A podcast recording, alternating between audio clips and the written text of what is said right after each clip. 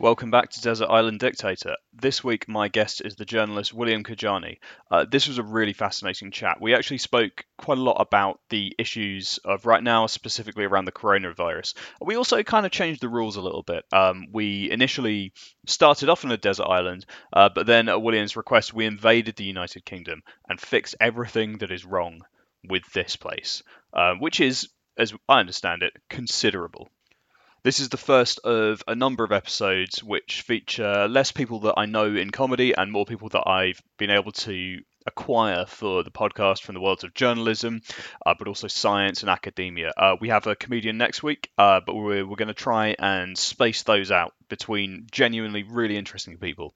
Uh, this is a brilliant chat. Now, just to remind you all, uh, you can follow us on Twitter on d underscore i uh, underscore d underscore pod. Um, you can also follow me on at Jacob in the Hats. Uh, and, you know, if you enjoyed the episode, please do like it. Please do write a little review on iTunes. All those things really do help. Um, without further ado, though, William Kedjanyi.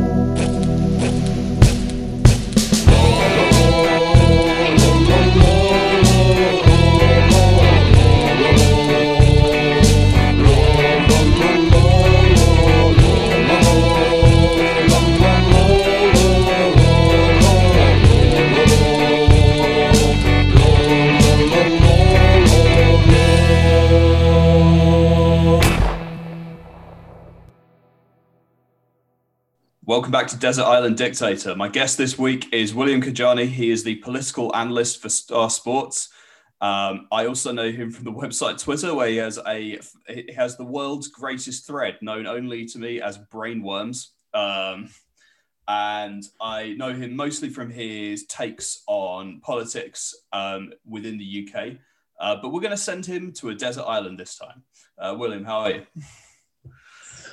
I am virus free, and you know what? We can substitute that for well. But pretty much. I, I, too, I too am virus free. Great job, great job on being virus free. Um, have you been virus free for this whole thing, or have you?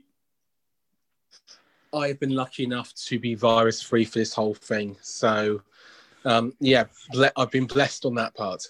Great, great. You may, you may still have, you know, had it unbeknownst to you and passed the plague to others. But you know, I don't want to put that on you. You know, right at the start. Let's not. Let's not make.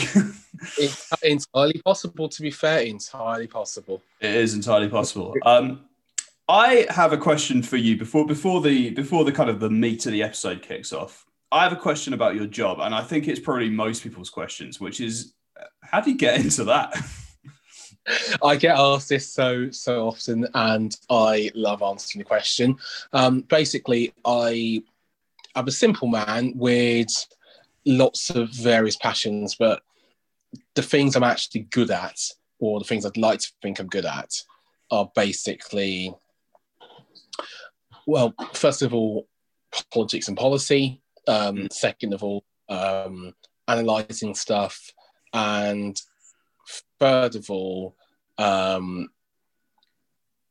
to some various degree, sport and uh, and writing, and they all sort of came together um, to allow me to get into this. I mean, I wasn't a great student, and about the only things that really I could do, um, pretty much were write and read, which I've just put the wrong way round. So an, average indicator of my intelligence. But um, I liked journalism. I liked writing. Um, I was a bit of a news junkie from an early age, and it just went from there. I mean, I was very, I was very lucky that um, Star Sports actually sort of gave me freelance work, um, and then it went to full time. So Wow. Yeah.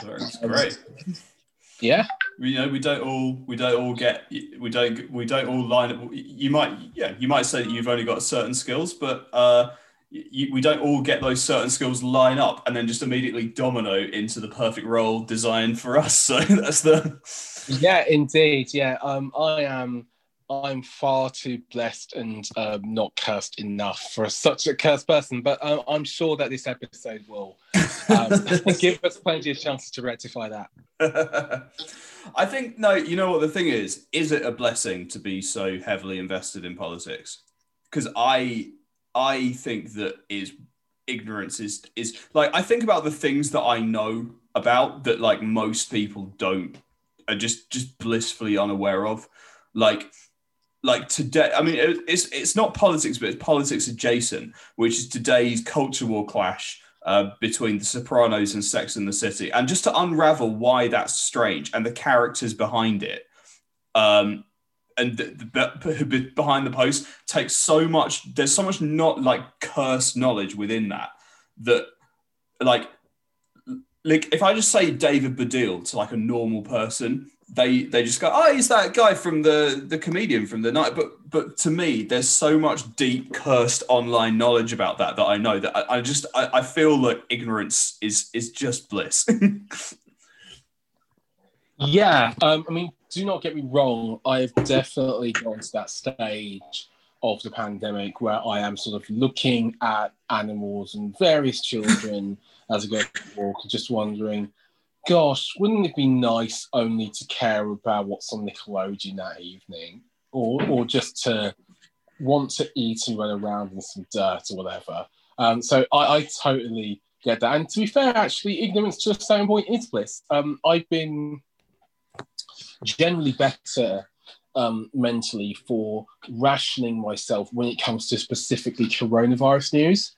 Um, yes. This yeah. is, by the way, by the way, I just want to say this is nothing against the quality of the coronavirus um, coverage that we're getting. You know, the, the likes of especially Fergus Walsh on the BBC. Uh, and actually, sorry, I need to give a shout out to Deborah Cohen on Newsnight, um, who has been just consistently brilliant for this whole crisis, especially in um, showing us the real problems um, of why, say, for instance, this lockdown might not be working as we'd hoped by now. Mm. But at the same time, you know, in the immediate peak of the first wave, I, I think it was about three, four weeks into it, I did just switch off from news a lot because a lot of it was just basically here's the six o'clock news. X, there are X cases. X people have died today. Here's a report inside the hospital which is horrifying unless, of course, you don't have a soul. Um, and breaking away from that, I think, has been helpful Be- because everybody, I mean, okay, aside from a certain few, the vast majority of whom are warped contrarians, um, mm. many of whom are simply exploiting um, this disinformation. We all know how serious this is by now. Yes. And that's nothing again against health journalists who are covering this story, doing so by and large really, really well. Um, it's just that I don't need to burden myself each day with those images. I, I, I, have parents who work for the NHS. Yeah. Yeah. I, I know. Sorry, thank you. Thank you. Give them a little give them a little clap. Uh, I can't pay them. Thank you. So, you know.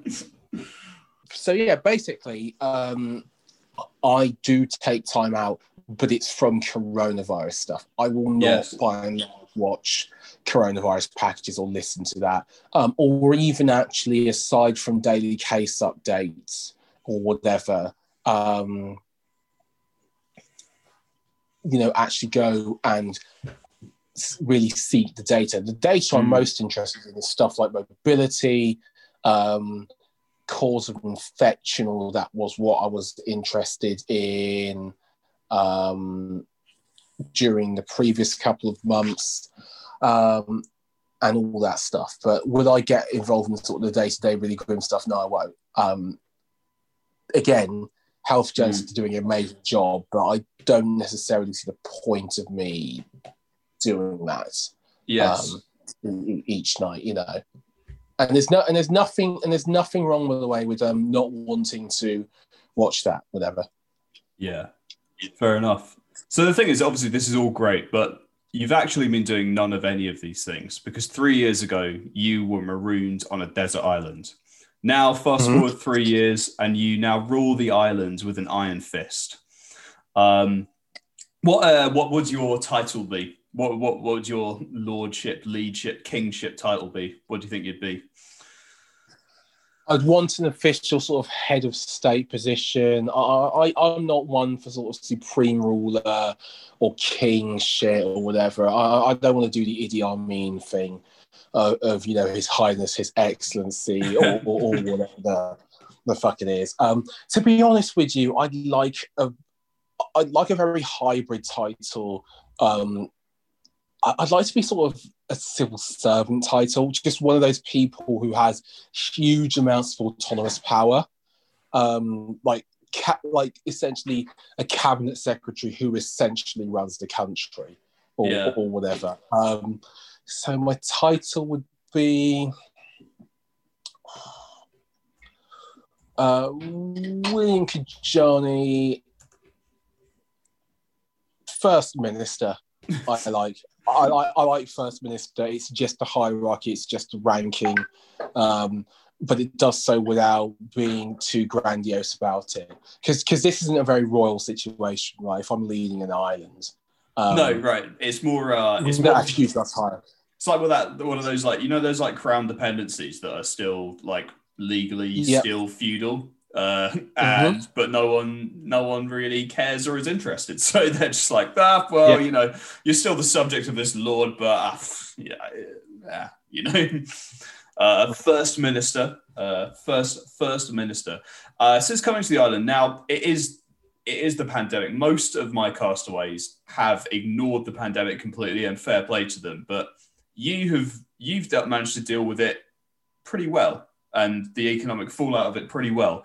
Um, because, as I understand it, your policy for uh, free school meals is pretty different to what the government is currently is currently offering in the UK.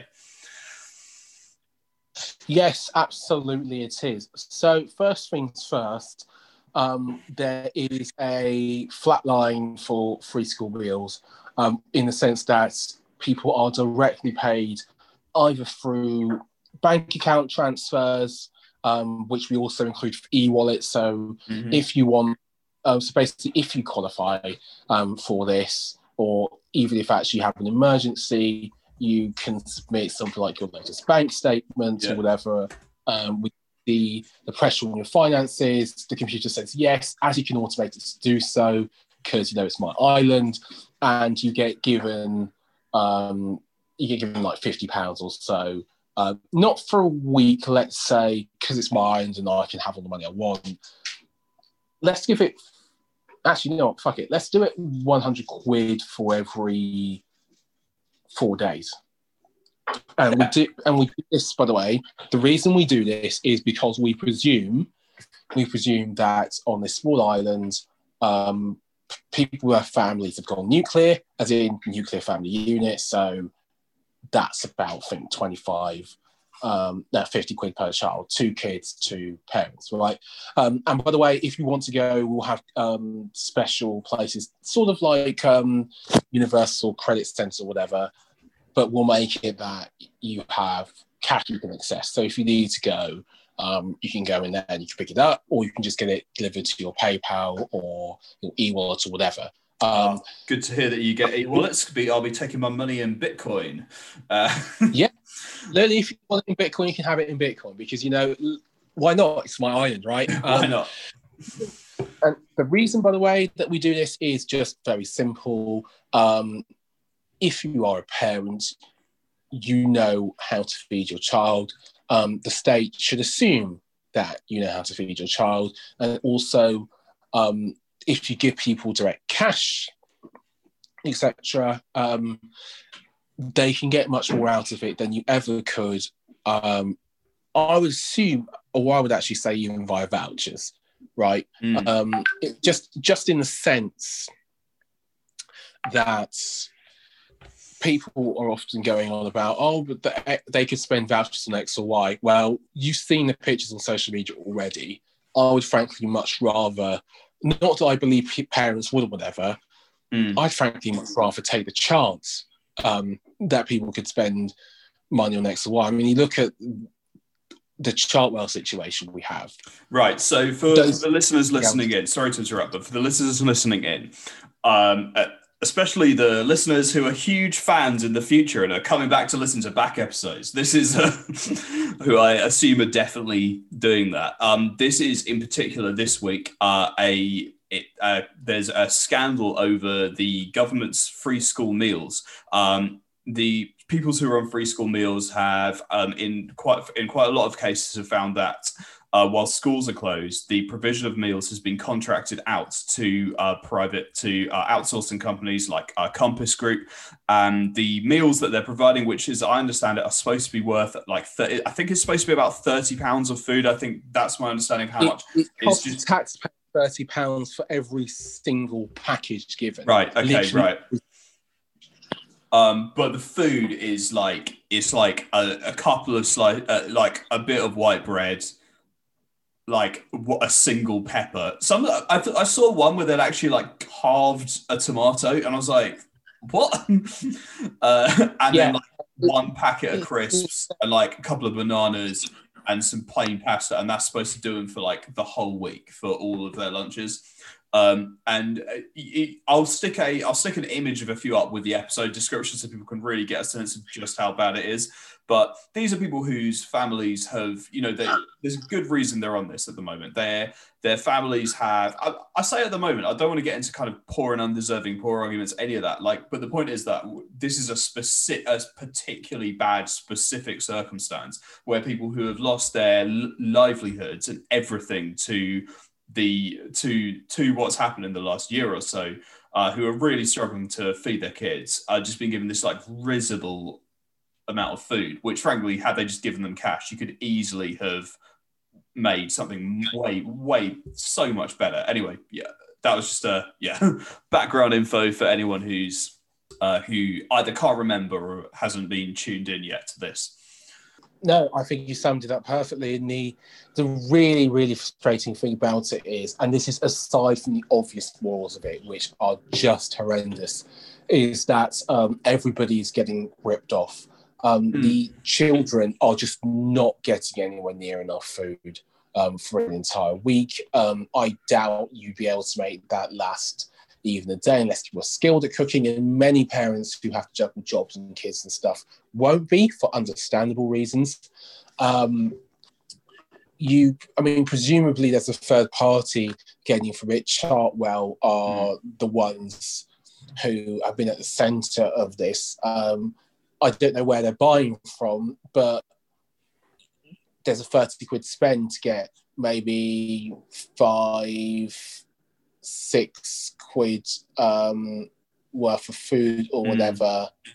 I imagine um, that there. the I imagine so. I think the five pounds food has been taken from people estimating what they would how much the food in the the image of the box would cost them. I imagine the spend for, for them is considerably lower. They might they will have got it either from like catering companies or from like but of they have access to the kind of bulk buying. So Yeah. They presu- Yeah, it presumably will cost them like a pound or less to get all that food. Um, and Yeah. the rest is all going on, you know, whatever other costs they have. But it's it's just, it's so clearly in it's such a clearly crazy and inefficient way of doing it. Um, Yeah, um, just also this. Also, um, I mean, even if you were dead set on it being a private enterprise, mm, there's a better argument for just giving supermarkets the money um, than having them decide what 30 quid's worth, worth food is, than having um, parents pick up boxes or whatever, mm. wh- which is something supermarkets have done. Morrison's have done this. They have food bank boxes. shout they out to Morrison's.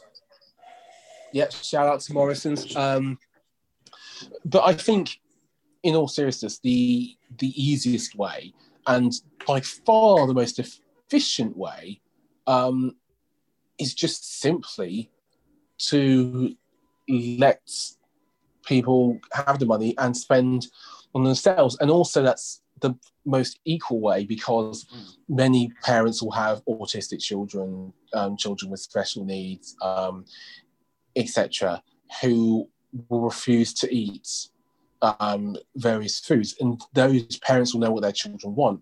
Um, also, if you can't cook but you have a microwave, um, convenience meals too, Yes, um, which right, is yeah. very important. You know, This all needs to be cooked from scratch.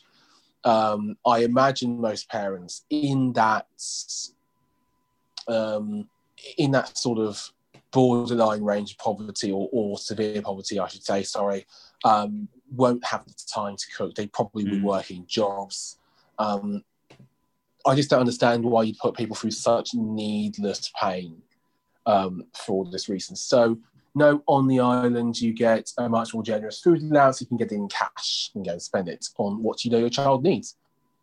I think this is this is one of those policies where it, the the way that Britain has done it has actually every now and again governments governments get away with the sort of like just utterly cynical cruelty all the time Hmm. and every now and but every now and again something they do which is just so like insanely poorly thought out and just so so like at base level so desperately unimaginative and callous at the same time uh, that people it actually does cut through.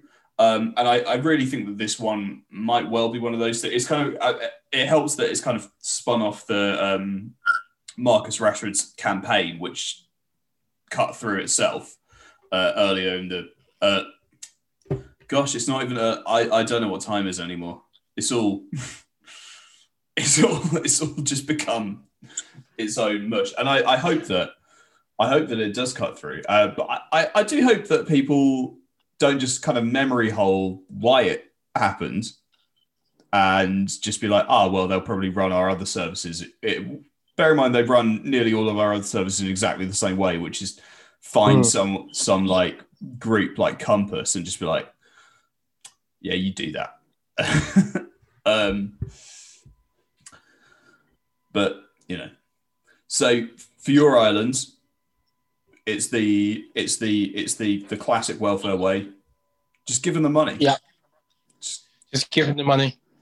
just just just just make it rain the thing is Just- it, I, th- I one of the things that i've always i don't know if you agree with me on this one of the things i've always kind of you know when people say oh well you know like right if you give them money though they're just going to have cigarettes and then feed the cigarettes to their children and then their children will want cigarettes too and they love cigarettes and their children be watching that widescreen i'm like you know what like so what? Like I, I really mean this like I, I, it is obviously bad and they you know a parent who who does not uh, a parent who does not feed their child so that they can smoke is an abusive parent but at the same time there's always going to like you don't need to design a system so arcane in its cruelty just because like a, a few people are just like a, awful parents I like i don't Yeah. it, I think it's such a compared to the. I don't think most people will use it in that way, and it seems like you're kind of making a system that's more expensive and worse on the basis that you think that like some people are shitty, and it's like, well, some people are, but you might as well just make it cheaper and like better for people. I, I don't know. just seems more.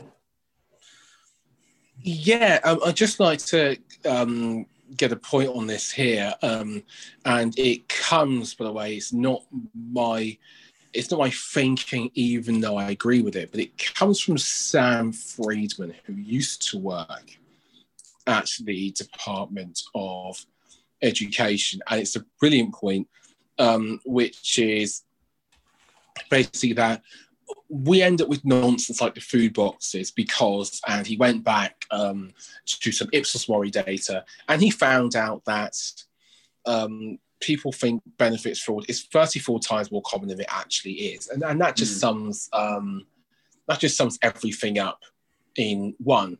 People think um, benefit fraud happens a lot more than it actually does.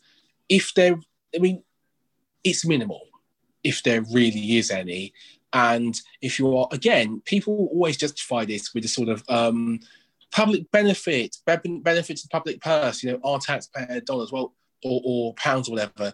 Well, your taxpayer pounds are far better served, um, frankly, by giving people the money and trusting them than they ever were with things like this. Yeah. Um, and that's just a demonstrable fact. So there we go, I guess. But no, I mean, can I just say also one thing? yes. That's just my free schools policy. On my island, we're not going to let people get into a situation where they need free school meals or whatever.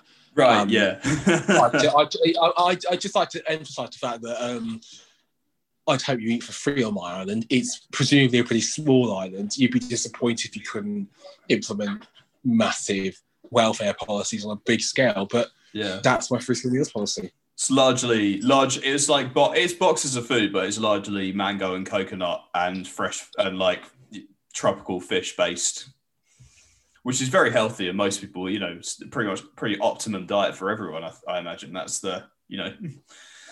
Absolutely. I um, God, I miss God, I miss eating in restaurants. Just- Yes. So, oh my gosh, yeah. the second I the second I started talking about that, I immediately just remembered like an incredible seafood restaurant I went to just before the before lockdown in Paris, and I'm, I'm now now now I'm just quite sad. Uh, but you know, like so, so let's uh, life goes on. Life Life goes- goes on. life goes on. Uh, you've also talked. Uh, you've also talked quite in your in your um, in your position as a as a diplomat and as a leader of a free people. You've talked quite passionately uh, about the United Kingdom's lack of support for self isolating and how you would do things differently.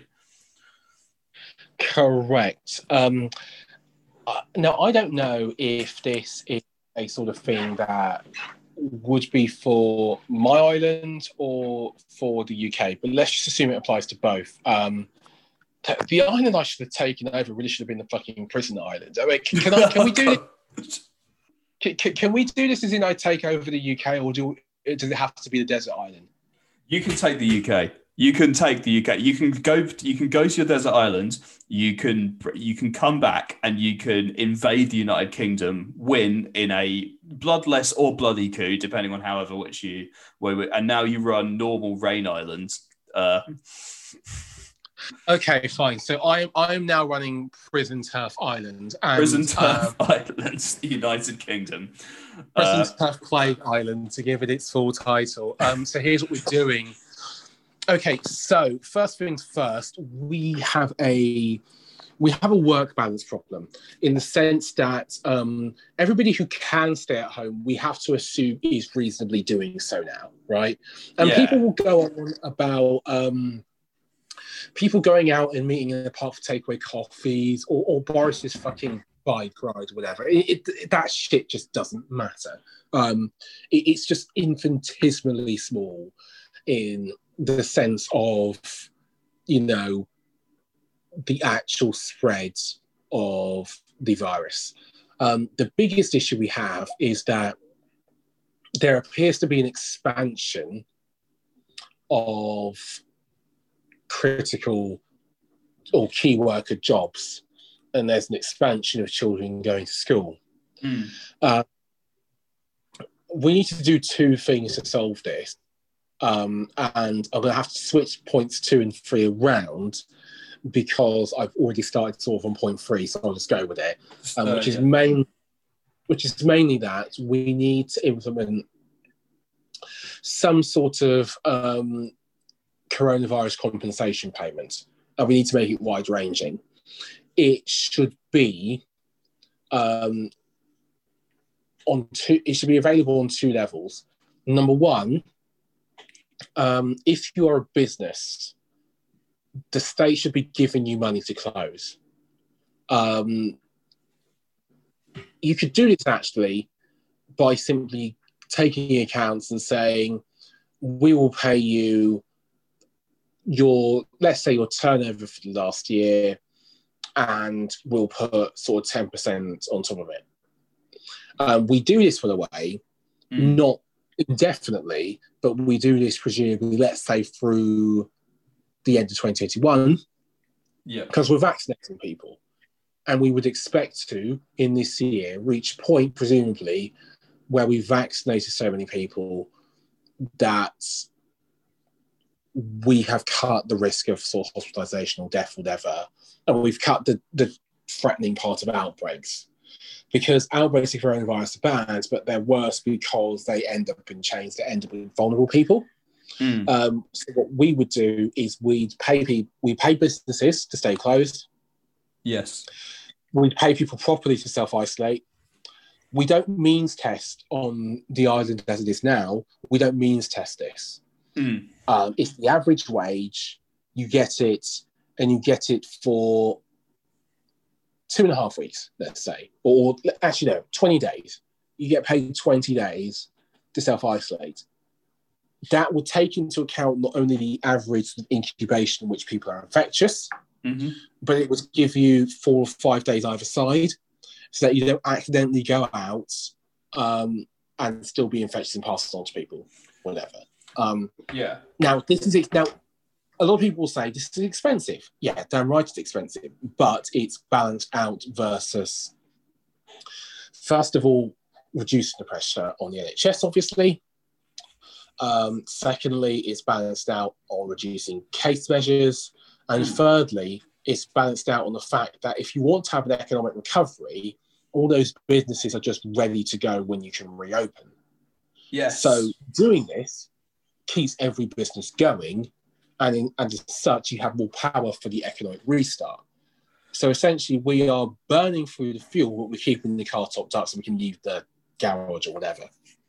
I think that um, I think that a lot of people's fears about this have come from, and like I'll be honest, I blame, I entirely blame, uh, like I, I don't entirely blame George Osborne. Actually, I blame the fundamentally incurious, uh, critically accept the people who just uncritically accepted his line about this since the year like 2009. But I honestly think that most people's understanding of this is that government spending is kind of like your bank like you, you like me getting paid my money and then just like just just blowing it all and i really think that a lot of people think about it that way and i don't think that they they match up they they they entirely grasp that state expenditure kind of does need like state expenditure to some extent especially in a in a, in a major recession and a, a during the recovery does fundamentally is also its income. That it needs to it needs to spend whilst other people aren't that aren't able to and whilst other people aren't able to get their businesses afloat. Um i just don't i just don't really see what the alternative is unless you just, just let everything go to the wall and then sort of sit around and let our carcasses be picked off by economies that haven't done that it just seems like a, such an odd but I, I, I kind of sort of I'm digressing a bit from your point there, just with my own. Just you had you, you had your point, and I just sort of thought oh, I'll just do some ranting. That's the no, I, but I like it, Right. and you're right, um, and you're absolutely right. But my main point is, I think we've become, due to the after effects of the financial crash, we've become a bit scared of spending on stuff, when actually um, the issue here is basically it's, not actually really, I don't think, public spending. A lot of people say, oh, well, too much public spending, whatever. The, the issue here is to spend stuff um, which will give you a net benefit and a net return. Mm. We are losing, um, and we have lost money due to stuff like social deprivation or whatever, because, or, or we've had a net um, knock on effect because we've had things like outbreaks um, in places where people can't self isolate, which have had a knock on effect on the economy. We've got lots and lots of cases, primarily driven by outbreaks um, at places like the sweatshops in Leicester earlier on. Um, A city, by the way, that hasn't even come out of lockdown since then. Um, and we've had lots of outbreaks, for instance, say in schools, which will definitely have taken out parents from working or whatever. Mm. And we've had um, a general spread of the virus because we've been in a halfway house between a very hard set of lockdown measures and a desire to sort of reopen. Um, Mm. and because we keep getting stuck in that halfway house, we sort we get the worst of all worlds. And and people can go on about the economy or whatever. That hurts the economy more. Um, I accept the point that Britain is a nation which has in area in certain areas very densely populated pop, um, cities and even towns. Again, self-inflicted problem, by the way. We're suffering because of the housing crisis massively during the pandemic. Um, you'll notice that other countries which have um, far more homes available per person, etc., are generally doing much better. There's just no coincidence in that.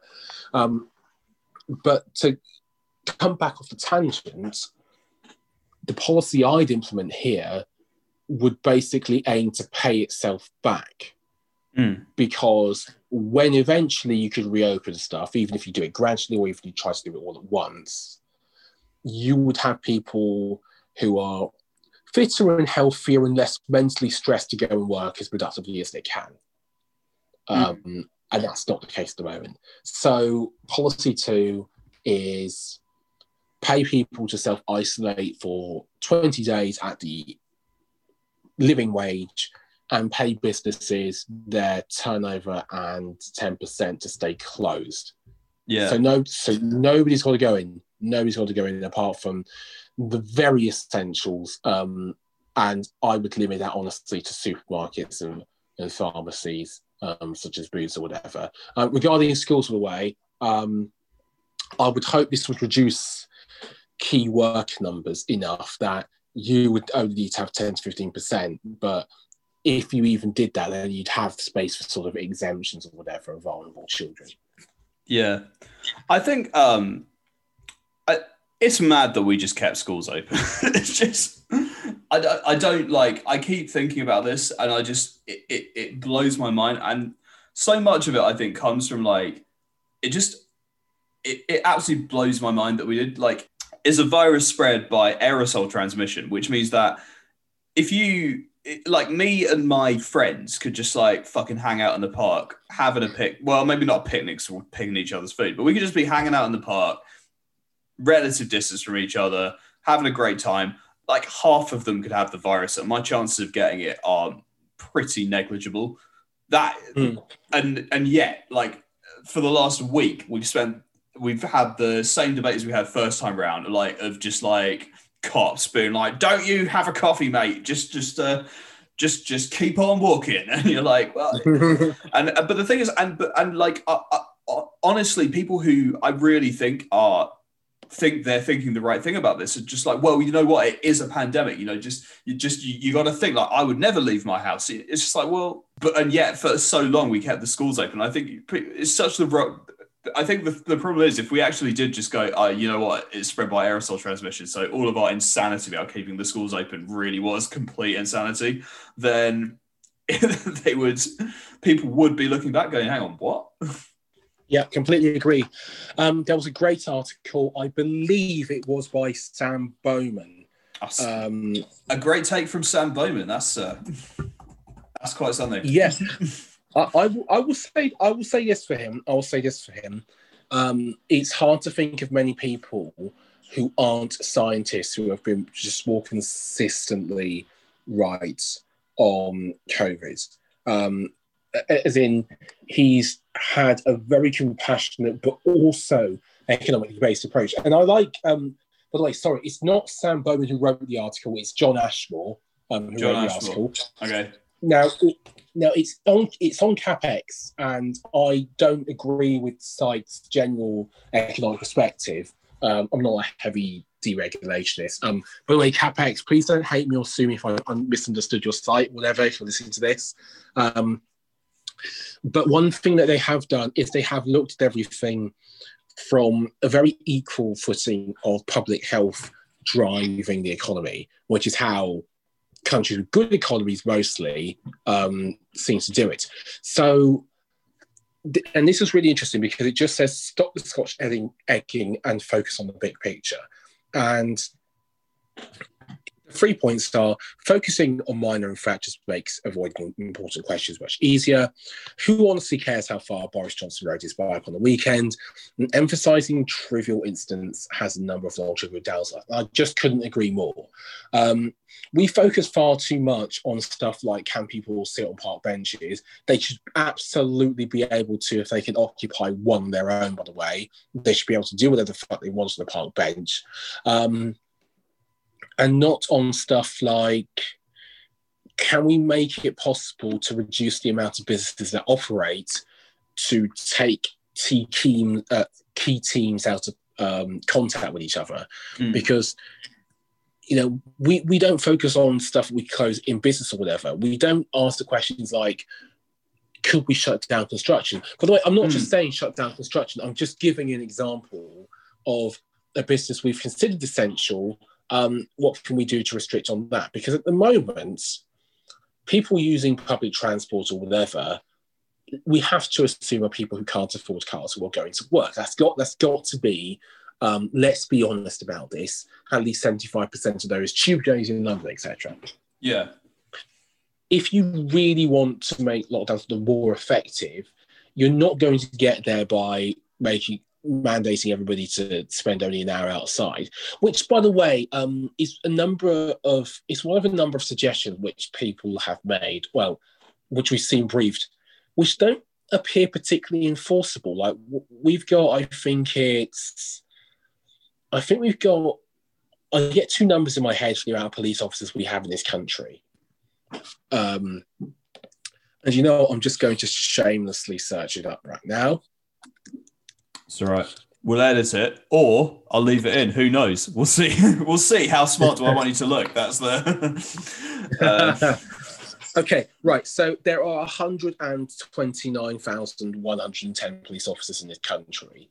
The population of England, including everybody, is about 55 million. But we know, like, comfortably, I think it's about 35 million adults, mm. whatever. It's not enforceable to police the amount of time people spend outside. Not really. Um, mm. Can you put people up in what you consider hotspots? Sure, yeah. Um, but how do you know how long they've been out for, and how do you prove it? This is not something you can take to a conviction or whatever. Um, and can you give fixed penalty notices? Yeah, fine, great. But um, fixed penalty notices are only good to the people who are giving them to can pay them. Number one, that's going to be an issue. I think a lot of people getting fixed penalty notices who can't really pay them. Um, that's a hot take of mine. Mm. Um, but that aside, you have police who a need to stop normal crime as it is, right? Um, it, it's reduced but doesn't go away, and b they have to act essentially as public safety health guards. Mm.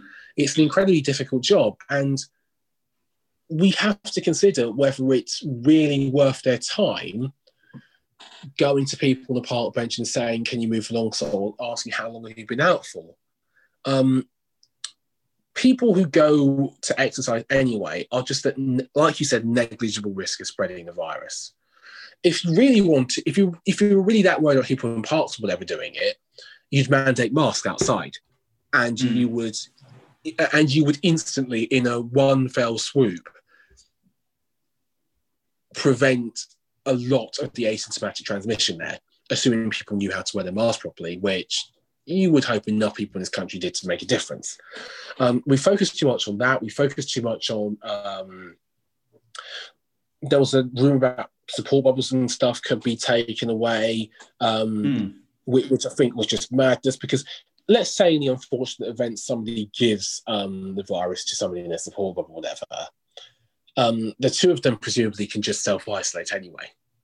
Yes. Places aren't open for these people to go to and congregate. And they're, they're not going to be um, uh, touching stuff, whatever, assuming they follow self isolation. And again, on the Kedjanyi prison plague turf island, they'd yes. be paid properly yeah. to self isolate. So it wouldn't be a problem. Um, so I think, long story short, um, we are just focusing far too much on the small stuff. And can I just have one quick rant before we go on to the other point? You may you may start ranting. Thank you. Um, I I don't care about how far Boris Johnson rode his fucking bicycle. I'm sorry, I don't. I don't like him. I don't think he's a good prime minister. But let's just be very clear here. I don't give a fuck about that.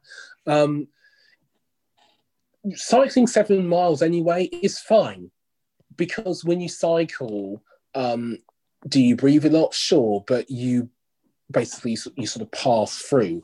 The issue really with coronavirus is sustained contact in the presence of another human being, generally speaking, for 15 minutes or upwards, unless it's direct contact. Yeah. So on that basis, he could pretty much see any one of his kids that he acknowledges, and he'll be out before any out before he actually managed to pass on the virus anyway. So that's you know, Exactly. he's, he's perfect. Let- let- let- yeah. Yeah, let him, let him take all the fucking bike rides he wants. And we, we're, again, we're worrying too much about are people out or too much or whatever. Um, I don't care if people are out. You can be out for six or seven hours.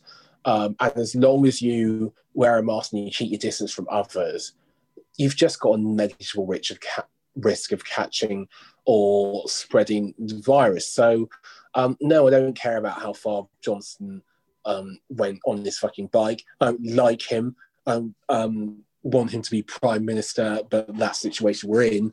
Um, but I don't think it should be a media story. Um, and and people will say, well, oh, those women were fined for going five miles on a walk. Yeah, that should never have happened anyway. Um, for some reason, Derby police have a top fetish where they seem Yeah, to yeah. well, they seem to want to impose very cruel and unusual punishments on other people. Um, long story short, that just that shit doesn't matter. Mhm. It Yeah. doesn't matter if you go for a best miles away, um, particularly as they went in their cars, they're not on buses or whatever. Um, just grow up and focus on the real shit. so there we go. When uh, when William runs Rainy Turf Island, grow up and focus on the real shit. Uh, is going to be. By the way, uh, for the Rainy Turfs, what that means is do not try and get people arrested by saying mean things online. That's the that's my that's, that's my that's my thoughts about that. Um, now, uh, I think you have one more policy, don't you? I do. Um, this is basically the hotel doctrine. Um, so one Sick. issue we've had, yeah, one issue we've had um, through the pandemic is basically people who catch the virus who work in sort of these densely populated areas. Um, they live with multiple people. It was key, I think, in Leicester and Blackburn, and in several of the London boroughs where you had crazy outbreaks over Christmas. Like, Yeah. like one in 14 people had the virus. Now, I, I work in betting.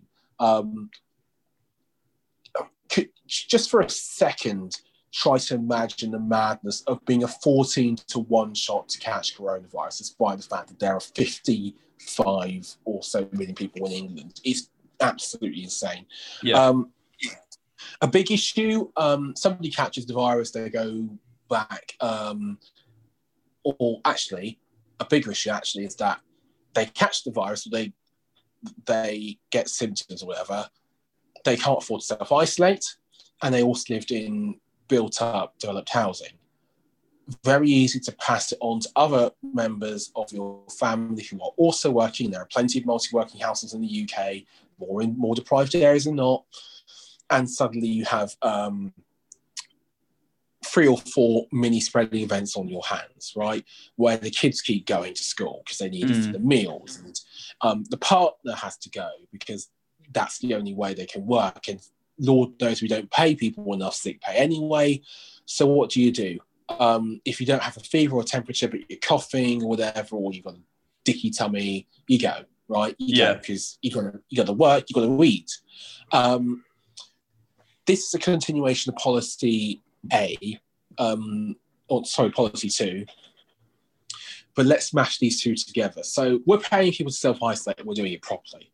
Mm. And by the way, um, that fee that you get paid is a flat fee. So if you are earning less than national minimum wage, well, good, well, good news, you're getting a raise to stay at home. What we're going to do is we're going to go to the hotel industry. we're going to offer them um, their lost turnover. And we're going to say, we're, requis- we're requisitioning or we're commandeering, sorry, these hotels. Mm. We need them for people to self isolate in properly and bubble up in. Can you get some essential staff to do that for us? Of course, they'll say yes. And of course, the essential staff will say yes. Um, by the way, this isn't particularly nice, but you divide the hotel between Right, sort of yeah. essential staff for living quarters, and then you say people who have um, the virus or people who need to self isolate or whatever, who live in um, shared or rented accommodation,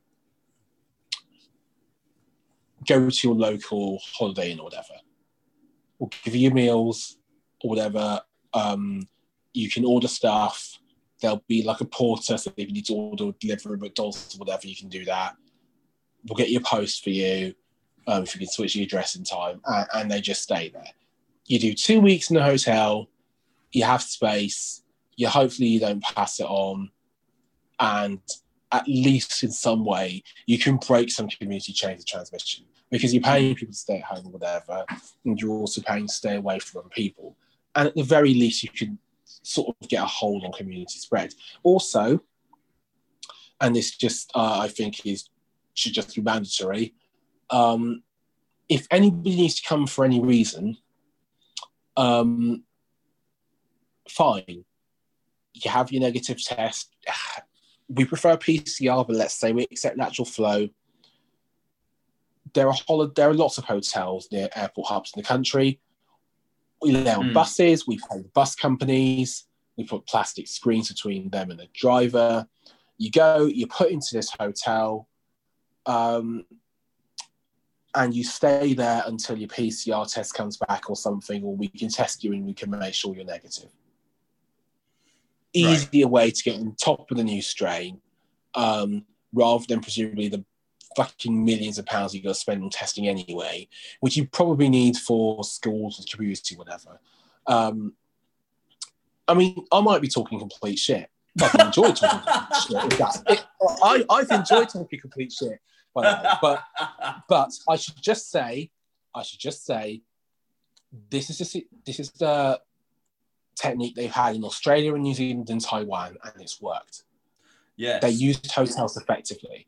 Oh, and by the way, when we go cap in hand to the government, uh, sorry, to the hotels, we also tell them we're commandeering your hotels and we're paying you to take in homeless people, which we did during the first wave. We prevented a shit ton of infections.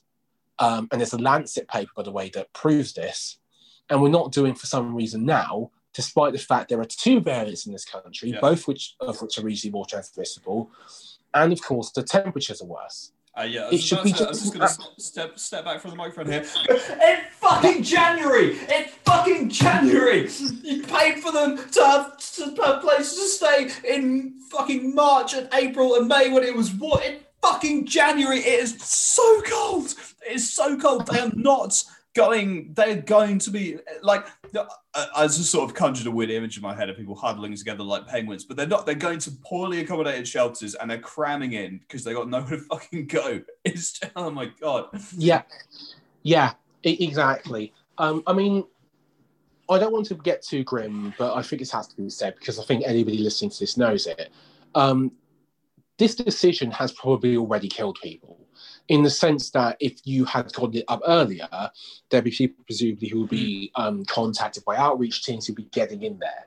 Now, not everybody who gets into a hotel room will stay there because someone have the requisite support or whatever, which is a terrible tragedy and something that shouldn't happen.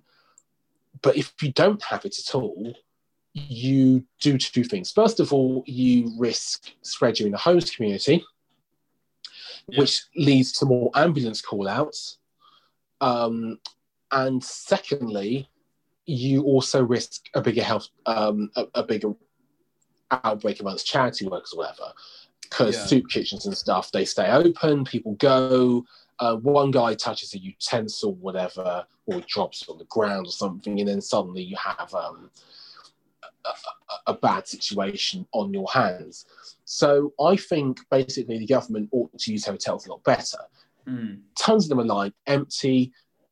why aren't we paying them to self isolate people? And why aren't we paying them again to take homeless people? And just one thing, actually, which I want to say, and on a clip um, at the end of this, but Yeah.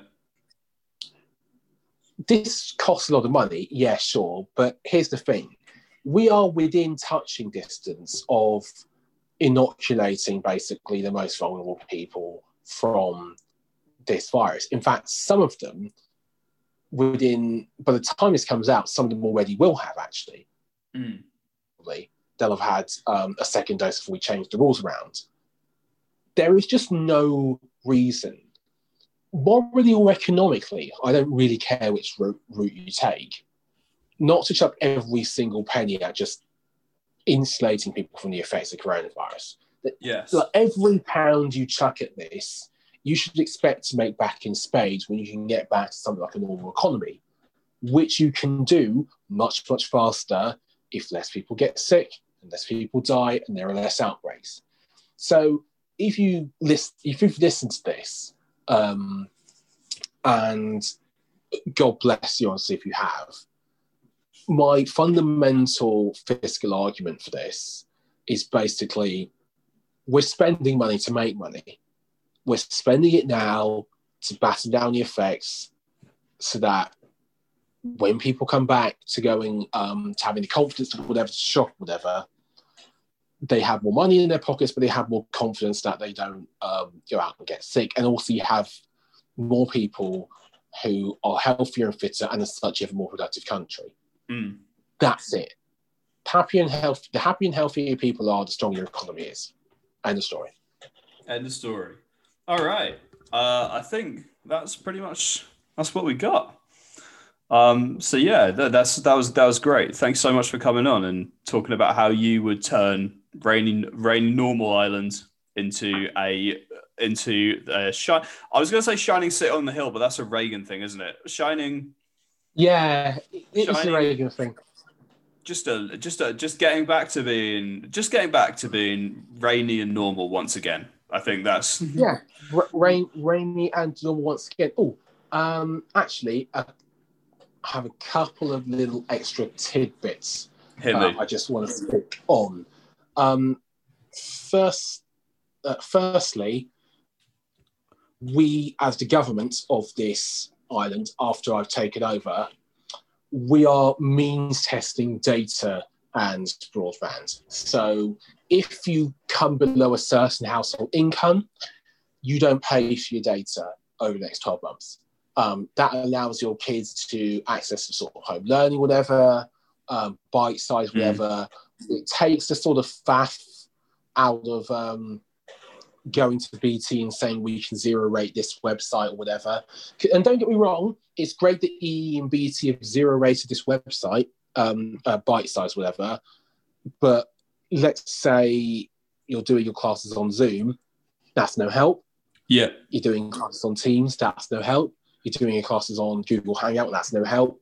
Um, also, a lot of educational videos are on YouTube. Most Yes. Will watch YouTube. So let's take that and let's take that all out of the equation. We pay for people to access the internet or 4G below a certain level. You should use the same means testing that you have for free school meals. If you qualify for a free school meal, you qualify for free data. And in one fell swoop, you have sorted um, you've sorted basically pretty much the questions facing most parents of how do we manage to get our kids to learn. And you've done a huge bit of leveling up there um, because if you're in a middle class house or whatever, um, your kids are already fine. Not, not fine, but your kids can access the Zoom schools or whatever. Um, so let's say below 22K or something, it's just done. Um, you log into a government website, or whatever, or, or we just um, use data demographic. It's, it's easy enough to do this, right? Like if the Home Office can exist, this can do this can be done. Oh yeah. Um, and that's how we solve the education crisis, and I think that has been done. Great.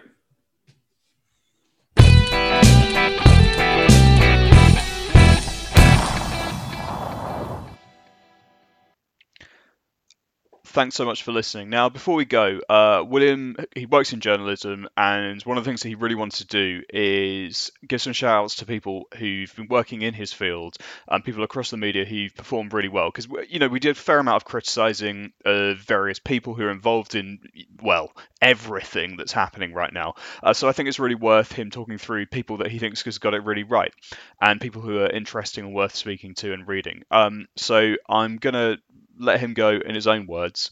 Um, and these are, I guess, these are are he's he now runs the palace. These are his knighthoods, damehoods, uh, OBEs, whatever. But they're people that I think are really interesting, and you should, you know, if you if you if you're interested in any of them, you should absolutely read their stuff, uh, look at their broadcasts, and get involved.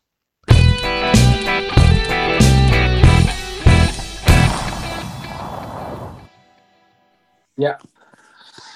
Okay, so here are some people who are getting a various number of awards, and I'll explain why briefly. First of all, we're making Christina Pagel um, whatever the fuck she wants. She could be OBE, she could be CBE, she could be Baroness, she could be KCMG, which is something I see lots of war people get. But um, we're giving Christina Pagel a fucking award after this. We're doing the same for Prof. Debbie Sridhar, um, Professor Sarah Gilbert gets one. Um, Whitty gets one. Van Tam gets one. Stephen Powis gets one. Um, we're also going to give um, honours to the following journalists Nadine White of HuffPost, um, Fergus Walsh, Deborah Cohen, Hugh Pym, um, Rianna Croxford, um, and who else from the BBC? Because I know it should be. Oh yes, some fantastic producers. Um, George Cohn gets an award. So does Dino Sofos. Um, also getting an award from this um, will be Rhiannon Storer of The Guardian. I'm going to give her a nice shiny award. And who else? Because I'm absolutely sure Chris people. Oh yes, Prof. Gabriel Scally. Um, we can make a Sir we can also give a Sir Award or a knighthood, I should say, to Sam Bowman of the Adam Smith Institute. Why? Because he has so consistently um, argued so effectively in, uh, in favour of a public health approach. Um, after that, I've got a long list, um, so apologies to anybody I miss. um, but oh, I'd like to give Arthur Day of the Huff Post a damehood. I'd also like to give Jess Brammar of the Huff Post a damehood. I don't know if damehood is even a thing, but there you go, you've got it on my island. We're giving one to Penny Andrews, who has just been the most consistent speaker of the stay the fuck at home, whatever happens message. Um, and everybody who's done that, Frank, deserves an award. So we can make her a dame. And last but never least, uh, never least, I should say, um, I'd like to give my family um, damehood, and then also everybody at Star Sports can get either a knighthood or a damehood of their choice. With a special shout out to David Stewart, who has, for the last year and a half, um, dealt with all of the nonsense that I have Oh, and a posthumous one, unfortunately, for an internet friend who we all lost. Um, but Nikki Fox sadly passed away from cancer. I think it was a month or so ago.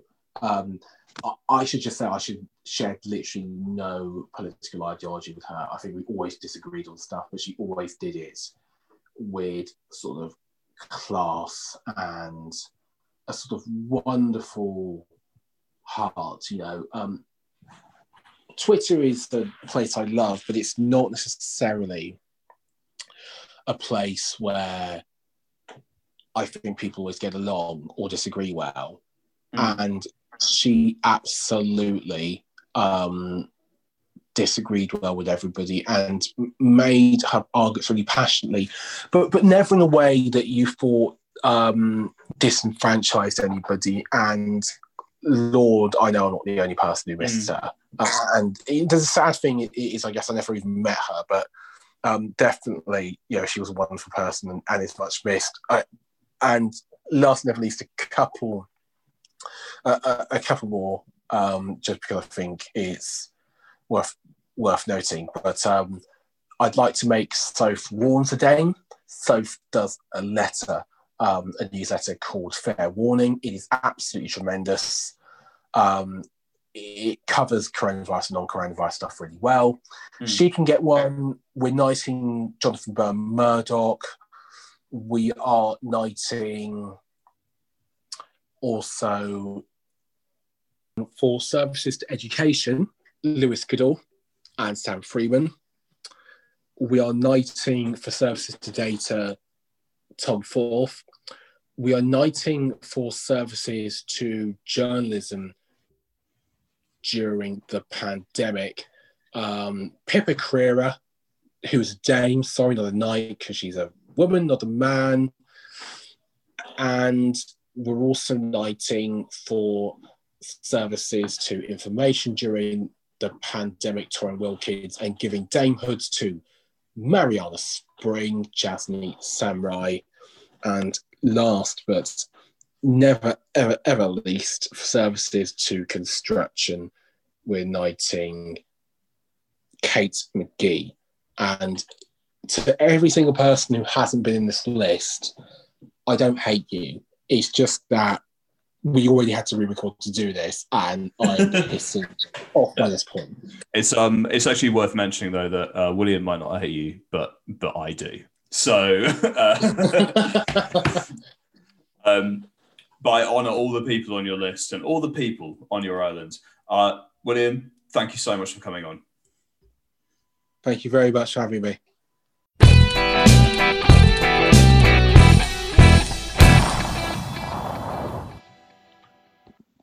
There you go. That was Desert Island Dictator with the incredibly interesting William Kedjanyi. Um, tune in next week for a comedian, Vittorio Angelone, who is, I would say, one of the most talented new acts I've ever seen.